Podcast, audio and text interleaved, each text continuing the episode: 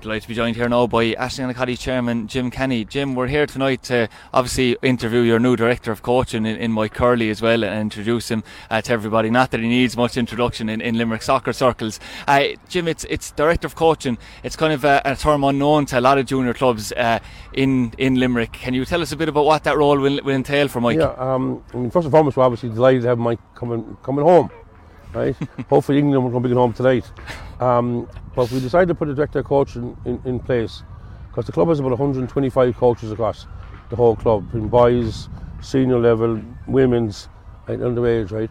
Um, and it's a full-time appointment. It's a gamble on behalf of the club, right? To to fund it and support it, right? Um, and all that role is purely about developing coaches for the club and improving the club. By improving the coaches, will improve their standard of training, and hopefully kids will get gain from it, players will gain from it, and they, they reach their total their ability, right? And we're very fortunate to have a, a man of Mike's calibre, right? A local man, right? He's living literally across the road. His CV speaks for itself, and he's a tremendous addition to this club. And I, I gotta say, I wish him all, all the well, and hopefully we just stand out of his way and let him do it. Yeah, you mentioned there that it's, it's going to be across the board uh, coach-wise clubs, so that will include all junior teams as well as schoolboy as well. Yes, yes, all junior teams, all ladies teams. But it's not that Mike will be coaching every team. No. He'll be developing the coaches, Yeah. like that are coaching those teams. He'll promote them to do badges, get qualifications, and hopefully in three years' time, we'll, we'll see the fruition of, of, of Mike's work. And it's not just coaching, beyond that, because he'll, he'll add a lot more to this club than we've had in the past. Uh, we've tried a few innovative things. Right, you can see the sign behind us, the club, the pitch, right, the whole lot. We've done things with outside coaches, and this is another step on that ladder, right? And look for the incremental improvement. He's 25, 30 percent per year, and we're, we're confident behind it because we 100 percent believe we've got the best man we can find.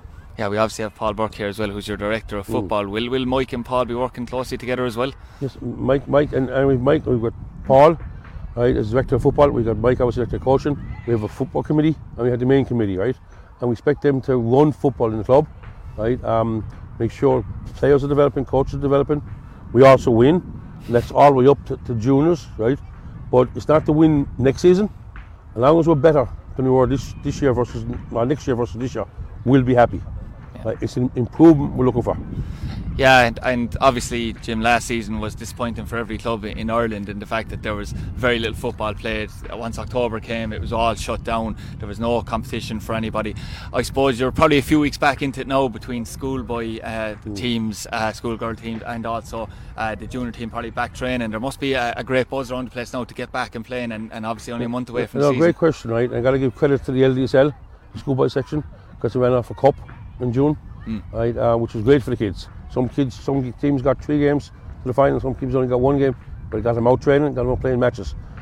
Got to say, and on, record, I'm disappointed with the LDL because all the clubs, majority of the clubs, wanted soccer to come back in some format, and their opinion was disregarded, and no soccer came back for junior.